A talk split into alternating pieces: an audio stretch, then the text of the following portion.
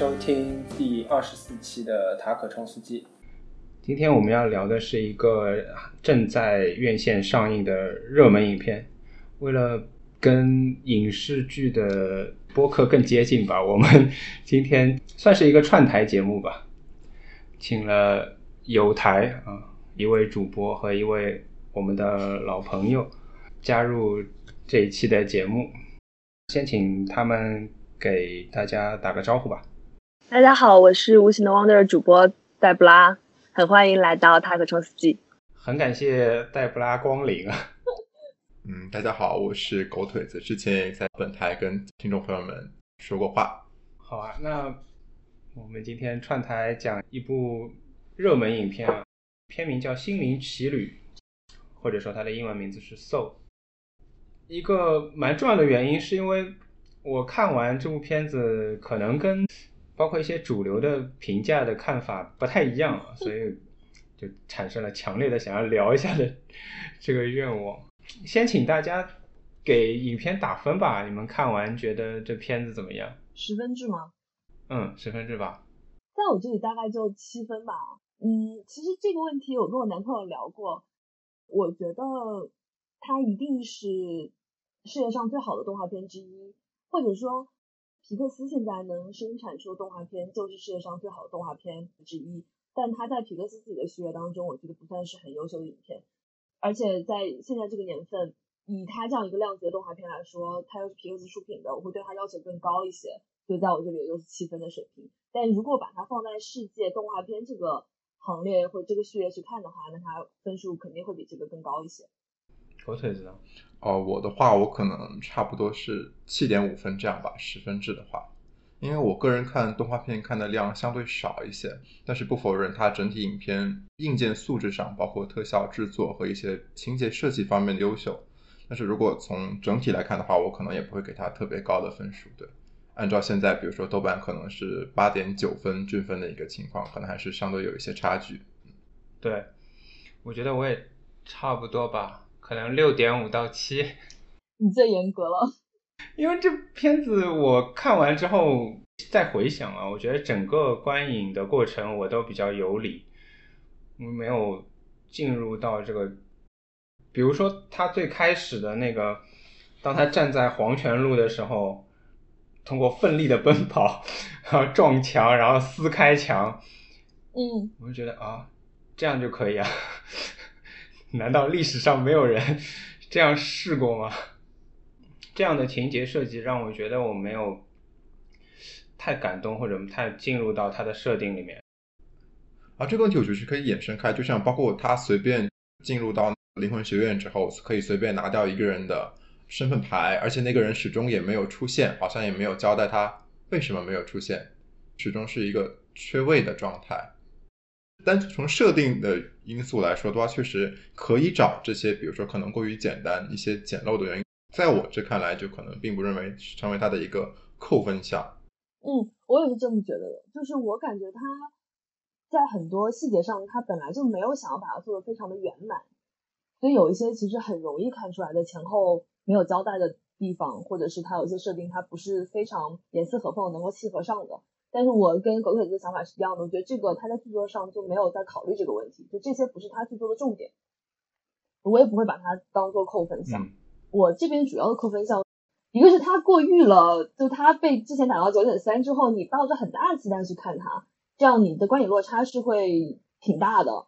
然后第二个是，我觉得他会有很多皮克斯自己重复的地方。我觉得对于皮克斯来说，做出这样一个影片不是一个挑战性很大的东西，或者对他来说可能不是一个做的非常好的项目。嗯，说到这个，它的标签是比如《寻梦环游记》金牌团队啊，我其实去电影院之前没有看预告片，嗯，回来之后打开预告片，发现这预告片的前几秒是《寻梦环游记》的内容。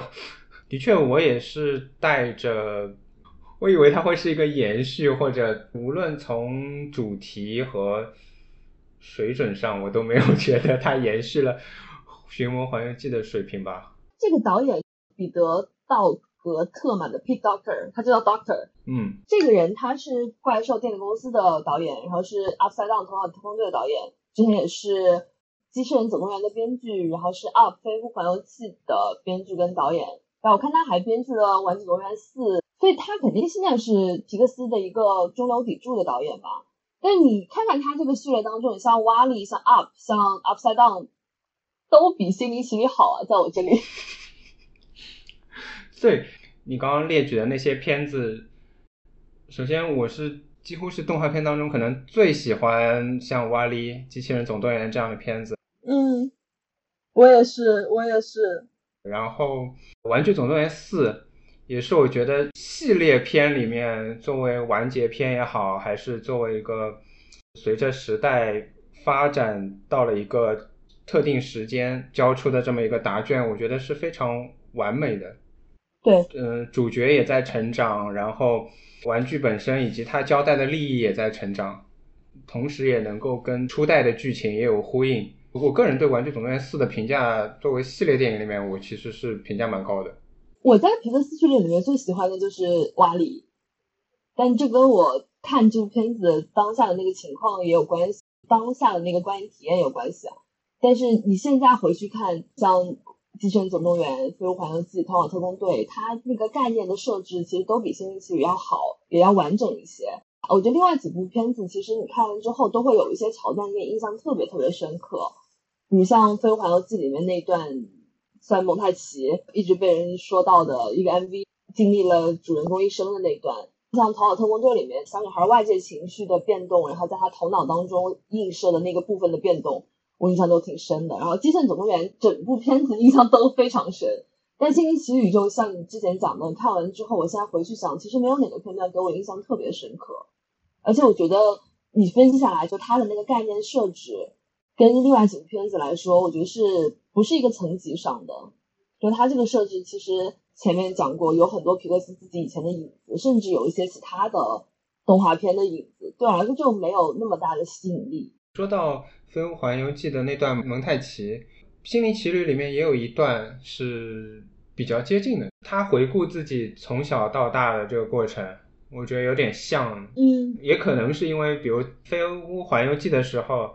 是第一次看吧，现在再看可能就没有那个时候的冲击和感动。对我刚想说这个一样的东西，他做可能说不定都不止第二遍了。我们可能中间有一些没有看过的片子，然后他做的那段的完成度明显没有《飞屋环游记》那段的完成度高啊。那一段多感人啊！就你刚开场你就要把人弄哭了，但是还是像我一开始打分的时候说的。只是我们把它放在皮克斯的序列里，或者放在 Pete Doctor 他的序列里，它不是一部最顶尖的片子。但是如果我们横向去比其他的一些动画片的话，那它当然还是一部很优秀的动画片。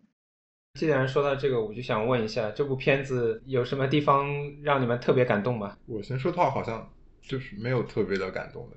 电影的话，因为我可能看电影的话，会更加倾向于一些分析式的一种看法，很难第一次看的时候很难是直接带入角色，就共情方面会相对少一些。所以说感动的话比较难，但是即使不感动，也不代表它不好。而且，比如说从经过自己分析之后得到它一些比较好的一些呈现手法或者好的设定的话，我依旧会让我对它的评价会非常的高。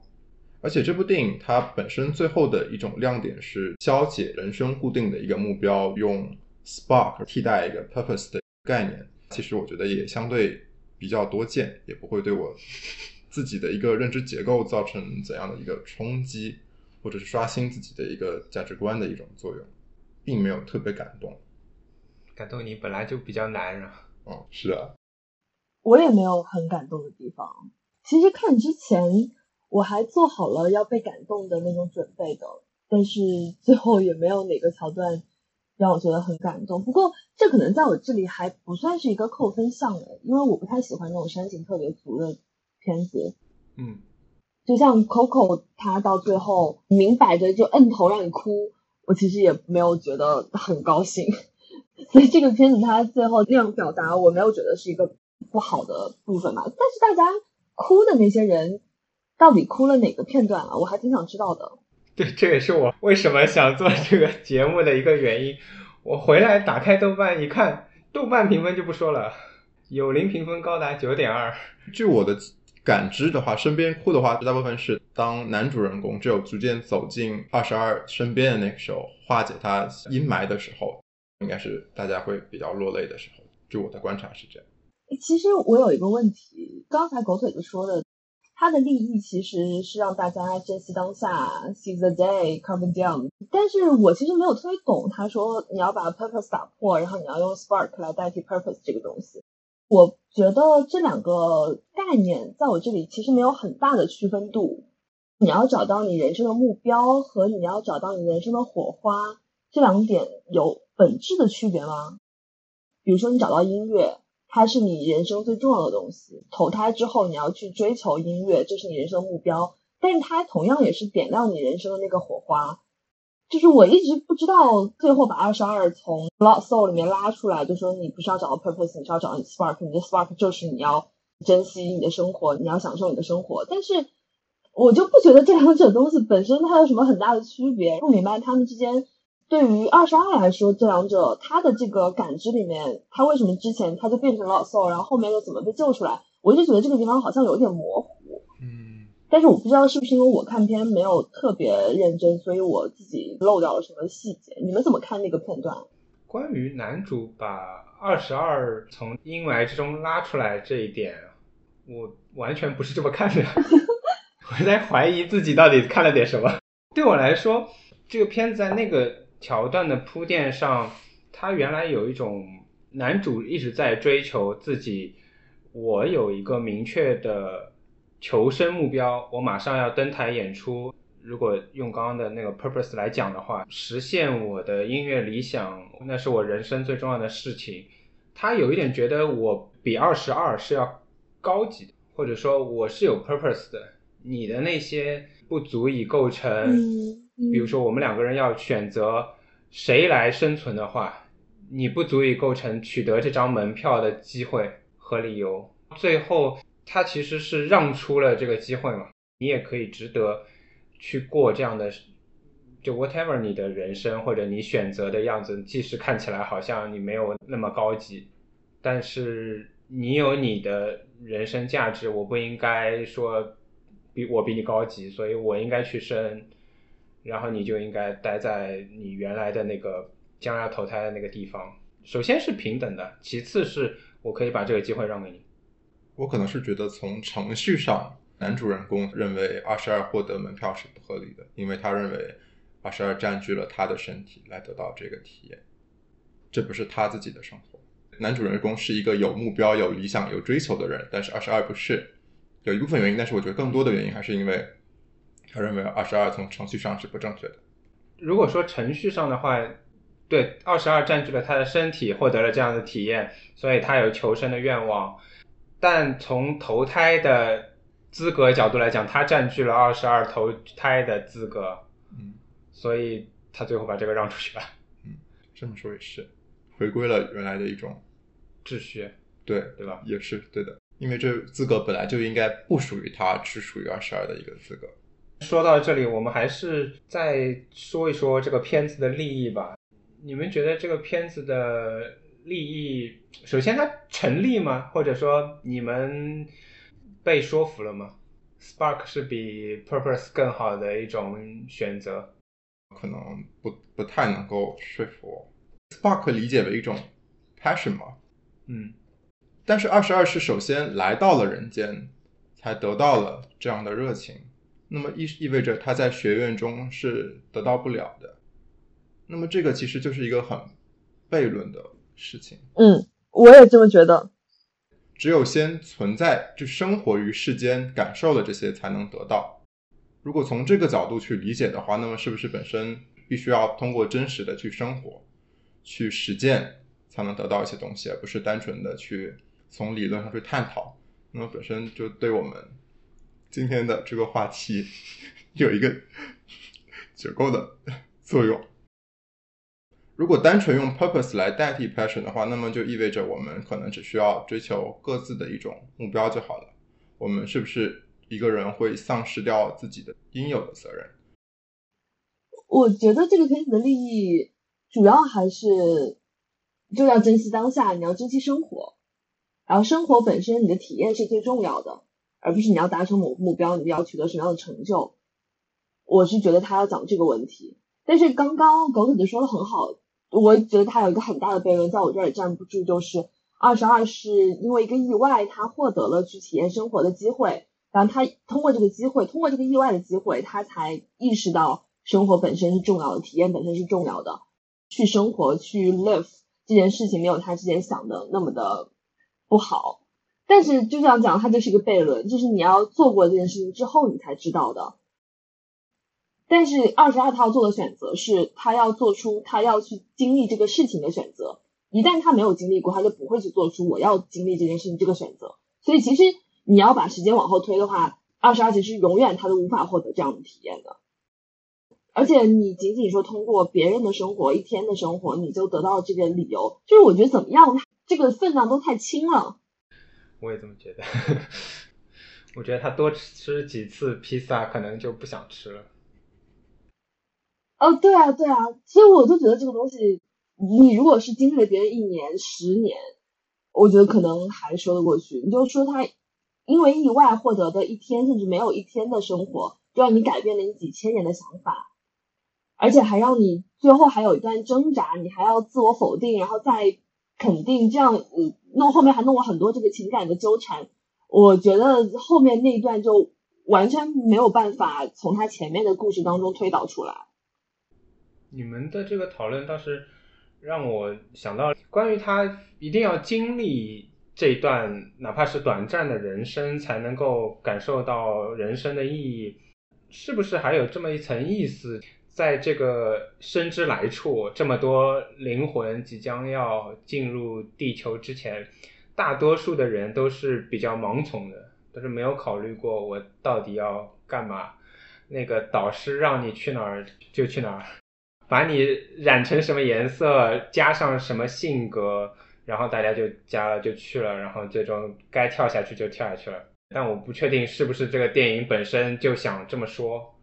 而二十二因为经历了这么多年，经历了这么多导师，这么多人，他反而是好像很清楚，我不要这些东西，你跟我说再多，我也不接受。我了解人世间的一切，但是我拒绝去经历这些痛苦。看到那个部分的时候，我还挺不高兴的，就让我想到《美丽新世界》。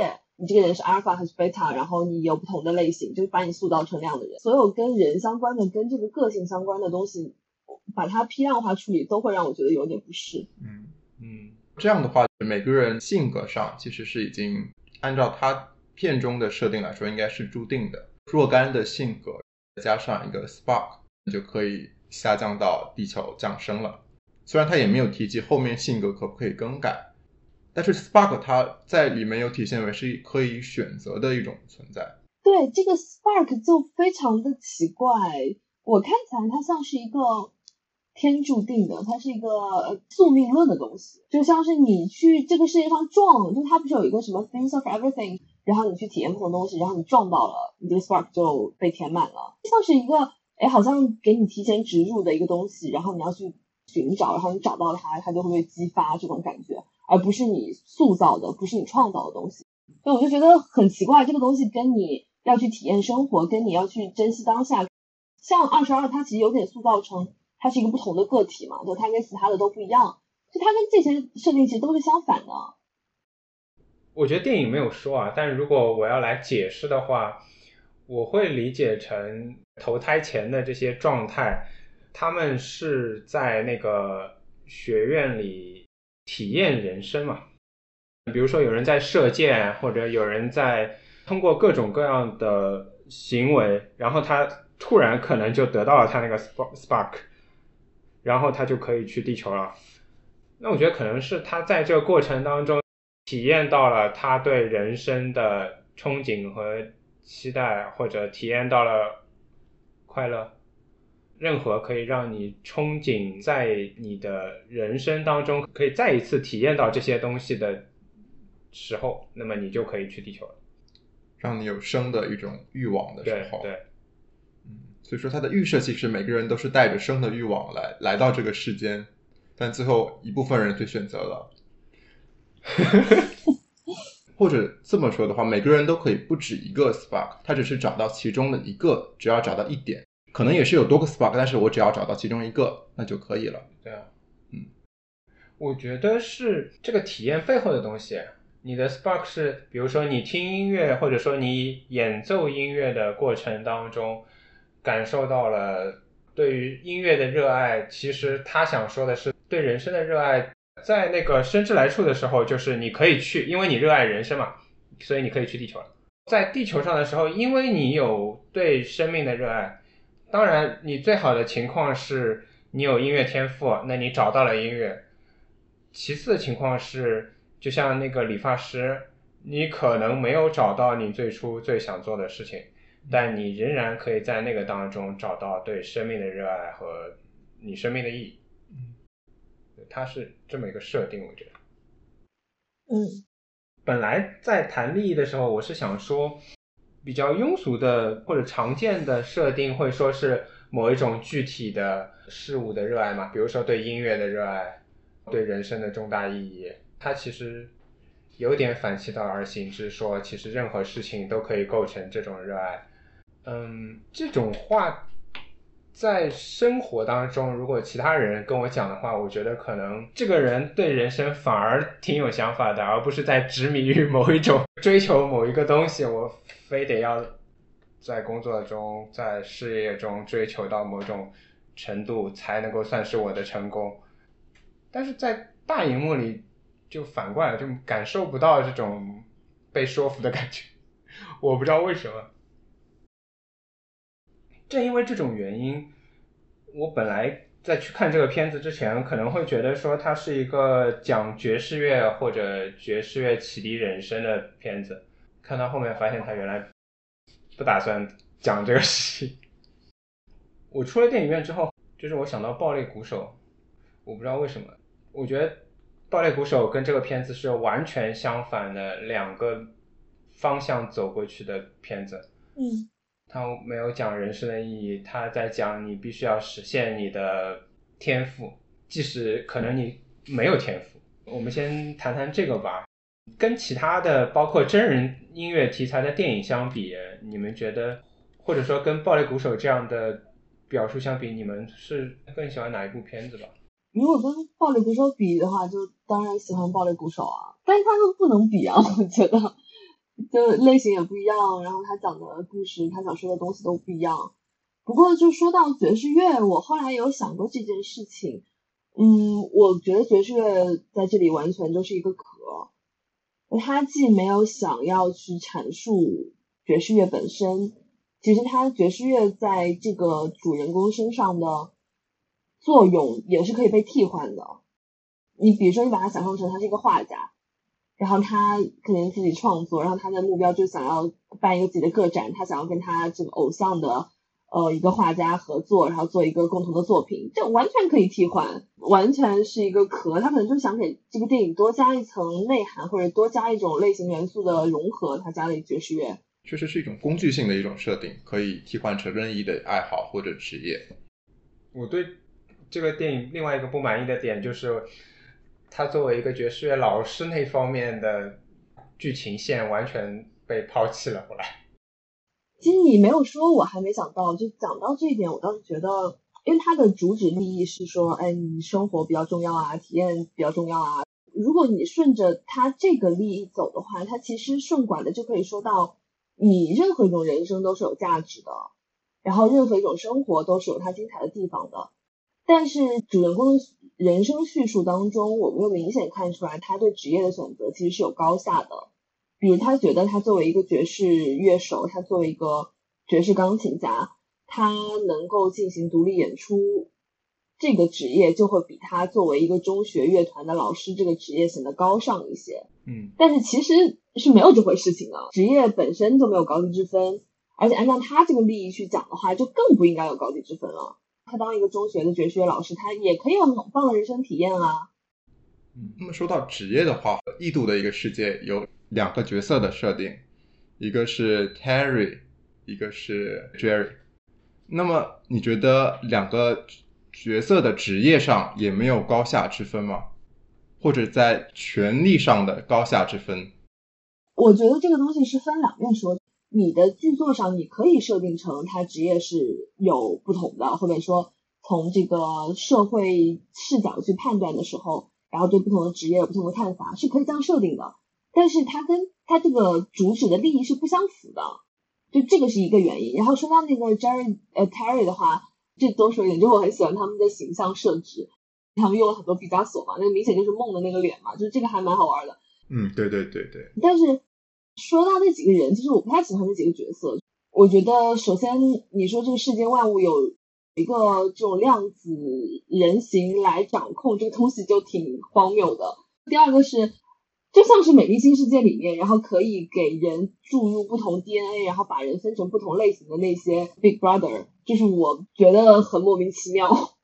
因为如果你这个片子，尤其是给小孩看的话，他们会怎么想呢？他们会觉得说，哎，那真的是有人把人分门别类的进行不同的创造嘛？然后回到那个问题啊，那个 Terry 比较像是你工作场合或者同学当中的那个异类，你也不能说他们是有高下之分，只是说那个人他可能比较偏执，或者他不那么合群，我是这样看的。所以我其实本来就有这么一个问题嘛，你们觉得这几个刻板印象嘛，比如这片子上来，亚裔的女生最认真，然后会计师一样的人永远在数数，永远在计数。其实我在看片之前，我刷豆瓣有灵的时候就已经有人在说，对于会计师的比较尖刻的形象，比较 mean 的这种形象的设计，嗯尤其是考虑到二零一六年奥斯卡颁奖礼上曾经有过会计师以及亚裔的那个刻板印象的这种争议，我觉得首先他完全没有必要做成那个样子吧，一定要设计一个会计师在这个里面吗？这么高科技、高智能的一个世界里，啊，那几个人说我们的存在、我们的形式只是为了让你们这些人类的头脑容易理解，但是却要设计一个拨算盘，然后他发现少了一个人之后还要这样查档案。我真的觉得上次这样看人翻档案，可能是《银翼杀手二零四九》大断电之前的这种状态。这个世界里面需要去翻档案才能够找到丢了一个人，这也太离谱了吧！反过来想，其实 Harry 的角色设定其实也非常的功能性，不是吗？它会增加其他的笑点，戏剧性的一种成分。但是本质上来说，它并没有对剧情推进起到非常关键、不可替代性的作用。他下凡抓人，啊其实就是要合理化他们从人间回去这个动作。这个其实任何人来做都可以，不一定一定要 Terry 来做。是啊，嗯，对，而且需要有人做个白脸嘛。对其他人因为之后说啊，我们再给你一次活的机会什么的。对，其实这个电影刚开场的时候，我是蛮期待的，因为之前我做了几期关于工作的播客嘛。呃，刚开始的时候，其实这个片子有那么点意思，好像要谈工作，对吧？他有一个不怎么让他自己满意的工作，他又在寻找很多工作的机会，然后似乎又可以走向人生巅峰。我其实之前一直伴随着做了几期跟工作有关的播客，就会一直在想，呃活着的意义是什么？刚开场的时候，至少比如前二十分钟的时候，我以为他要跟我们讲这件事。我今天请狗腿子来做这期节目的时候，狗腿子问我说：“我们重点聊什么？”我说：“那可能聊活着的意义吧。”他说：“我才二十五岁，你就让我聊这个？”对呀、迪士尼给小朋友看的时候，这片子刚开始的时候，其实有一段男主人公在讲台上滔滔不绝，讲完之后，小朋友说了一句：“我才十二岁，你非得跟我说这么沉重的事情吗？”我觉得突然就暗合了，衔接上了跟这个片子。也许他给自己设定了一个太重大的目标，就像黛布拉刚刚说的嘛，男主他到最后其实是实现了自己的愿望，他完成了这场演奏，然后他转过转过头来说：“哎，好像也没什么太大的必要，你只要找到你的 spark 就可以了。”所以就被很多人说凡尔赛嘛。对，这个片子就是很凡尔赛。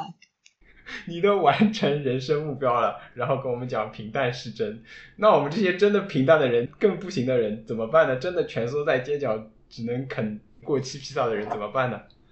而这个导演之前接受一个专访，然后他说他在制作这部片子的时候的想法，他说其实生命就是你正在做的一切，而这一切是阻止你死亡的想法。我们要用一辈子去寻找生命的意义。但是生命也许就是你正在做的小事，是这些小事让你有了想活着的动力。我们不需要多么伟大的成就，生而为人，不需要有这些成就才能证明自己的价值，而是努力过后，每个人都值得被爱、被接纳。然后有很多人就是说他这番话说的特别温柔，他是一个特别体贴、特别善解人意的人。但你这句话真的非常非常凡尔赛。他已经是这个皮克斯的中流砥柱，他是世界上最好的动画片导演。然后他现在在教所有那些一无所有的人，在这个寒潮当中，那种北京城郊还会被冻死的人，跟他们说：“哦，你不需要取得什么样的成就，你就值得被爱。”他讲这个话实在是没有办法让人觉得很幸福。呃，就像你刚刚讲的嘛，就是你经历过这一切了，你的人生目标你都达到了，然后你说这没有什么意义，但是大部分人都走不到他那一步啊。这可能就回答我前面那个问题。我觉得一个普通人站在我面前，他跟我讲这些话。我觉得我挺认同，比如前几期我有采访过一个我常去的咖啡馆的咖啡师嘛，当他跟我讲说，他觉得人生只要尽量享受好当下嘛，做一些平平淡淡的工作，每天在吧台给客人冲一杯好的咖啡，就是很有意义的。我觉得我特别认同，但是当这么一个片子来跟我讲的时候，我就没有办法认同。一个真的平淡的人跟你讲，你会觉得对他说的是真心的。那一个不平淡的人跟你讲，你可能就觉得，哦，那可能我也没有办法像你那样。因为我们刚才讨论是建立在不同职业是可能平等的关系上。假如说职业有高低的情况下，那比如说 教师和一个以生活为例好了，比如说一个食堂阿姨，他们两个人的工作是一样的吗？你是问我吗？我认为是不一样的。无论是从他们的影响力、他们受尊敬的程度、他们对人的影响程度来说，我的认知情况来说是不一样的。啊，我要爆言了！我承认大家从社会眼光上看这些劳动是不一样的，但是我觉得这是不对的看法。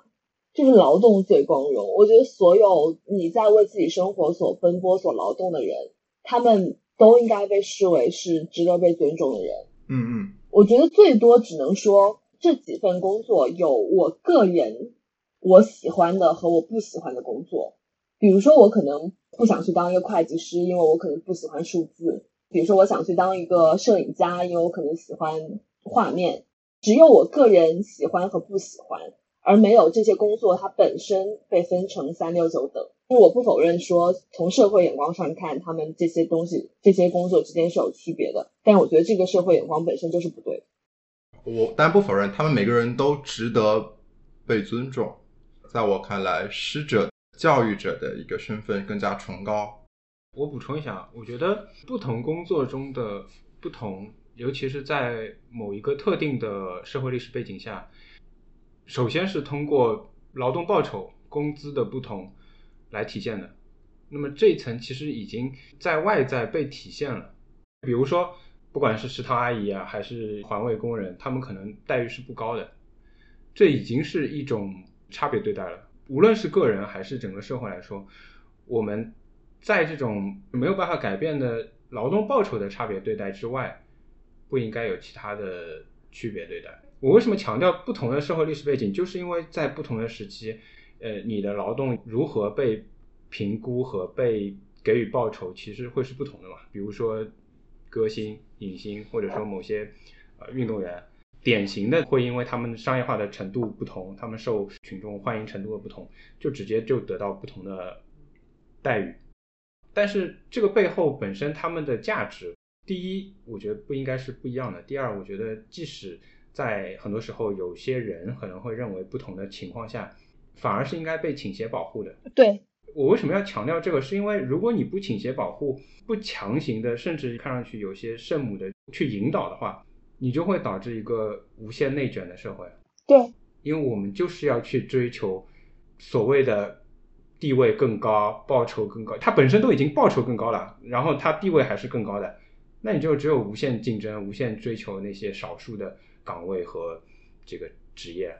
对，就从这个角度上讲，我觉得每一份工作都是需要人去做的。任何一份工作，它一旦失位了之后，这个社会机制都是没有办法正常运转的。只是说大家受教育程度不同，大家的专业技能点不同，技能数点亮的地方不同，所以大家去匹配到了不同的工作。但是任何一个人都是这个社会大机制当中一个不可缺少的部分。我是跟我老婆一起去看的嘛，小凤她看完这部片子之后就跟我说，她觉得这部片子的意义就在于，今年受到疫情影响的那些人，本来可能是有一个比较高的目标，但是由于疫情影响，你只能在家，你必须放弃很多你原来设定的目标，把眼光从比较远的地方收回来，看到自己的家、自己的城市周围的东西，可能这个片子是这样的一种背景，然后让大家来享受生活。从制作周期的角度来说，应该也不会专门是为了疫情赶出来的。不一定是专门的，就是说，二零二零年至二零二一年看到这个片子，会让你有这样的想法，会让人更多的往这方面去考虑吧。我觉得不管怎么说，就二零二零年能看到这样一个片子，还是有它的意义的。虽然我理智上告诉我，它不是为了二零二零年所做的，因为这个片子制作周期肯定不止一年嘛。但是你说能在这样一个荒诞的、离奇的一年的年末，它在圣诞节上映，看到这样一个片子，多多少少还是能给大家一些慰藉吧。或者你放在其他的年份当中看到它，可能它也不会有这么好的评价。也是因为大家经历了这样一年之后，能让更多人产生共鸣。我自己今年电影院重开之后，第一部看的片子就是我重新去看了一遍《Coco》。影片放映结束，灯亮了之后，我旁边有一个姑娘就是嚎啕大哭。那一片刻的感受，跟我看完这部片子的感受，我觉得是差不多的。这一些动画电影，它一定是会给一部分人很大的心灵慰藉的。那这也是他们存在的意义之一。那《心灵奇旅》在年末让很多人体会到这份温柔，体会到这份温情，体会到。可能他们对生命意义多一点点的思考，本身也够了。就我们对一部部电影能期待什么呢？就他能做到这点就已经很好了。嗯，我可能又要批评一下，你说，因为抹去了一些品质，认为 Spark 就可以作为人生单纯的一种活下去的理由，那么我认为是一种对崇高的一种放弃。因为我认为价值是有高低之分的，虽然我们不会因为某些人不把崇高价值放在首列而去批评他、过度指责他，但是我我不认为放弃对崇高品质的追求是一种值得提倡的行为。可是不是每一个人都有能力去追求崇高的。是的，所以说安于平庸，也不能说平庸，安于。一种朴素的生活，一种简单的生活，这不是电影讲的，但是，嗯，你的平淡生活当中也会有崇高的部分，嗯，过好你自己，不要作恶之类的。因为如果从我个人来谈的话，谈很实际的东西，我自己可能平时特别喜欢看书、看电影，但是在逐渐步入工作之后，我可能会更加倾向于一种原来很。鄙视的一种获得娱乐的方法，比如说看一些原来不会看的一些电视剧，就很低能、很无脑的电视剧。有时候甚至想放空，不想看一些哲学或者其他学科的一些书籍，会停止自我的一种提升。我不认为这是一种值得被提倡的习惯或者行为。你觉得不够崇高？对，自我要求好高啊！我也觉得。从人人生意义的角度来说，他如果灌输我一种任意一种 spark 都是值得被尊重的，那么我觉得这个是有小部分问题的，都值得同样程度的尊重，这是对我来说有很大的问题。当然，在这个特殊年代来说，它对于人们的一种慰藉，可能活下去就已经很好了，因为毕竟可能现在可能已经有上百万人在这场疫情中失去了他们的生命。其实说来说去还是在说利益嘛，但是呃，我的不满意可能跟你是不太一样的。我反复可能是觉得它缺乏现实指导意义。我看完电影第二天，出了拼多多猝死的事情，我就在想那个猝死的人，因为他也很年轻嘛，然后他突然就死了，正好跟这电影的开场其实是很像，猝死也是意外。他来看这个片子的话，会对他有什么改变吗？其实我是看不太到的，因为我觉得一个九九六的人，他当然也会享受他的生活。你不要笑呀，他仍然可以是一个，比如喜欢去咖啡馆啊，或者会对着食物拍照啊，或者记录下自己生活。今天上班路上看到一片落叶，就像这个电影里面拍的一样，但不改变他的生活。尤其是在我自己看完电影的第二天，看到拼多多这个事情，我觉得蛮自然的把这个联想起来，因为他讲享受当下，他讲生命嘛。如果的确你面对这样生命的，你可能会有死亡的可能性。这个片子并不会改变他的选择，其实可能这片子没有没有办法回答这些问题。当然，这个片子因为毕竟是个美国电影，他可能也没有想到会有这样的问题，他不是为了解决这样的问题而设置的。我还是刚才那个观点，就是不要期待一部电影能做的东西有太多。嗯，我不认为一部片子可以改变就你的人生观，或者即便是拼多多那个女孩儿，她看得到这部片子，她第二天她就想说：“我珍惜当下，我就把工作辞了，我就不九九六。”这不可能的。或者我们大胆的设想一下，嗯，那么女孩子如果事先把猝死的风险预先披露的话，那么他会不这样选择吗？比如说，我们把每个人在每个岗位上的猝死的几率排一排，直接在合同里面说明，那么大家会不这样选择吗？不会啊，你已经挺像天堂的那个会计师了。这些道理大家都懂，有谁不懂？说你要及时行乐，谁都懂啊。但是你你在现实生活中生活，生活是一张网嘛？那那首诗写的。你在这样一个地方生活，你要考虑的东西绝对不是说我当下就可以及时行乐的。你没有办法把你的生活简化成一个动画片里的世界，所以在一部动画片里，他所讲的那个道理映射到生活当中的时候，一定就不是百分之百适用的。他讲的道理都没有错，你说迪士尼的东西怎么可能道理会有错呢？就当然是没错了。那你说这个东西 有多大用处？嗯，那就另说了，对吧？咦，那我们这么衍生的话，是不是他说的是一句无用的废话呢？你改成自由而无用就好听多了。你不要黑有效啊！他在二零二零年底，他端给你这样一碗鸡汤，这个东西本身，这个行为本身就已经有意义了。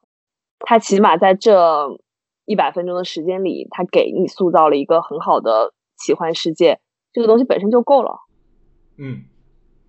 对我来说，我其实不是在苛责这部电影或者苛责皮克斯、迪士尼啦，因为我刚刚说了，其实他一个美国的电影，当然不会想到一个中国人会想那么多了吧，他也不了解我们现在的 生存状态，他当然也不是为了解决这些状态来做的一部片子。但是其实有点像回应比较初期我们聊的那个话题，这么多人，比如说我今天在朋友圈还看到有人在转发，啊，这个片子多么感动，多么好。那虽然我们三个都未必。能懂对吧？但是既然大家对这个影片这么肯定和这么感动，那么所有的这些人反而是在我们的这个生活当中的，我们是在这个现实、这个九九六的这个世界里面的。那可能希望所有这些感动的人再回头想想，对你们的生活，我不说马上立刻去辞职之类的。改变，但是它或许是应该有一些比看完电影之后那一小时感动更多的一些价值在的。既然它能带给你感动，既然它能让你给他这么高的分数，这可能就是我们不是他的受众吧。但是他一定有他的受众存在。对对，因为我相信很多在九九六这个环境里的人也会对此感到感动的。我觉得我想到的这些问题和。这困惑其实对他们来说，可能或者说我是会希望他们也去想一想的。当然，可能又人家并不需要我 去提示这些事情。有可能会有一些九九六的或者什么十时期的这些人，他们去看这部片子，然后浓缩成一两句鸡汤抛在朋友圈里，但第二天他们生活还是会继续。嗯，这个是大概率出现的事情。好啊，那我们聊聊最后的话题吧。想说这个片子整个看下来，它算不算提供了一种关于生命意义的存在主义解读？存在主义的话，比如说加缪的话，他是认为世界是荒谬的，但是我们的生存本身可能就是有意义，存在先于本质嘛，存在先于这些既定的意义，可以在存在的路途中寻得它自己的一种价值，而不是为了一种预设的一种价值而去努力。嗯很符合这部电影。对，存在主义是一个可能比较宽泛的一个电影命题，可能黛布拉看的很多电影应该都有体现出来。嗯嗯，我觉得想多了啦，我不会把它扩展到这个层面上。虽然你们聊到这个话题，我确实觉得，因为它那个设定很难让人不往这个方面想，在一个生之来处，然后它在一个虚无的空间当中，然后它有一些量子人像型的这个量子体的怎么生命体，然后来控制这一切，这些东西都会让你想到生命的存在主义这个话题。可是我。觉得我可能刻意不会往那个方向想，因为它毕竟是一部迪士尼出品的动画片。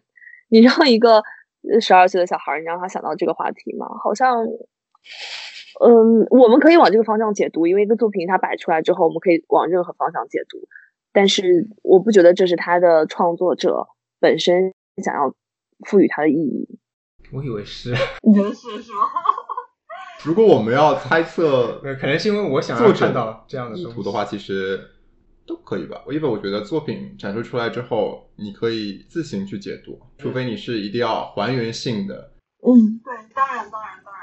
创作完了之后，解读权就归大众。对，你可以创造更好的解读。对，对对对。首先，解读权是大众的嘛，然后其次，解读肯定是因为每一个解读的人的生命体验。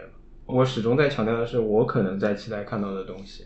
我觉得这个算是我看到了我期待看到的东西，这样子也蛮巧的。在看这个电影的差不多前两天，我就被我丈母娘催生。然后我当时跟她说的就是，你要考虑你女儿怎样。你生她的时候也没有考虑她非得要做什么，要完成些什么。那为什么到了年某个年龄，你就考虑他非得要做些什么呢？结合这部电影，尤其是这个生命都未必能够走到这一步。美国的妈可能不催生，但是这儿子可能分分钟就死掉了。你这时候就不会说我在对于一个生命有这样的要求，你非得给我结个婚生个孩子。嗯，是不是我们对生命的不是生命吧，说下一代的期许或者要求其实非常高？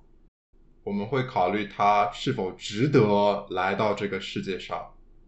是吗？你会考虑他是否值得来到？不生了，我们无所谓。这电影告诉你有 spark 就可以了，就是你留恋这个世界的意义啊。我觉得，我是说，对于孕育下一代来说，也一样啊。他会有他生命中的 spark。其实，为什么不给他一个机会呢？我不是因为不让我的下一代体验 spark 而不是啊，这个话题就又很长远了。但是如果说我要生一个孩子，那我可能我对于孩子的期许，创造一个新生命的期许，某种程度上可能是跟这部电影是一样的，就是你有你的 spark 就可以。好啊，这非常好啊，就是应该有你这样的父母，就你这样的父母才配得上生孩子。这感觉怎么是变相催生节目？真的。呃，我觉得孕育下一代之前，一定要想好你要怎么教育他，你要对这个生命负责，你要怎么对待他。我觉得这个事情是要想好的。很多人其实都是哎，为了生个孩子而生孩子，就生个孩子之后怎么样就再说。我觉得这个态度就不太对。不过这讲远了。没有了，我本来觉得不太好 ending，但感觉这样也挺好。今天很高兴跟两位朋友聊天，然后也是第一次跟吴奇 No Wonder 的黛布拉连线啊，希望以后还有机会。会有的，会有的。谢谢，感谢两位今天的时间啊，谢谢你们。那么今天我们的节目就到这里，各位听众朋友们再见。再见。你不要说再见吗？好。化了他，手边竟已没儲蓄吧，勒停吧，仙境可以碎似煙霞，我又怕下次換了練好路邊不再有花，生了他，担心经济下秒更差，讲好一起看奥运都怕有突发。坏事件講着笑话，快乐会不会重来？这刻你再有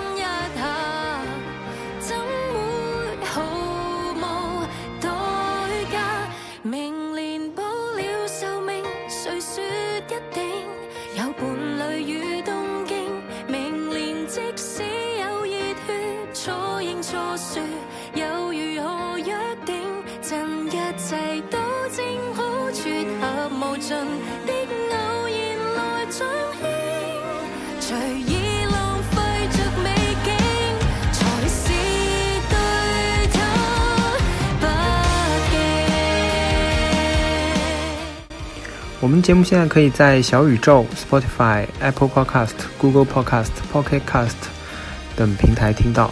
如果您使用泛用型播客，可以输入节目简介中的 feed 地址来进行订阅。如果你都听到这个位置了，我猜想你应该对这期节目还是比较有兴趣的。关于节目内容有任何想说的话，可以在小宇宙给我们评论。欢迎将我们的节目转发到天涯海角，让我们节目被更多人听到。谢谢您的支持。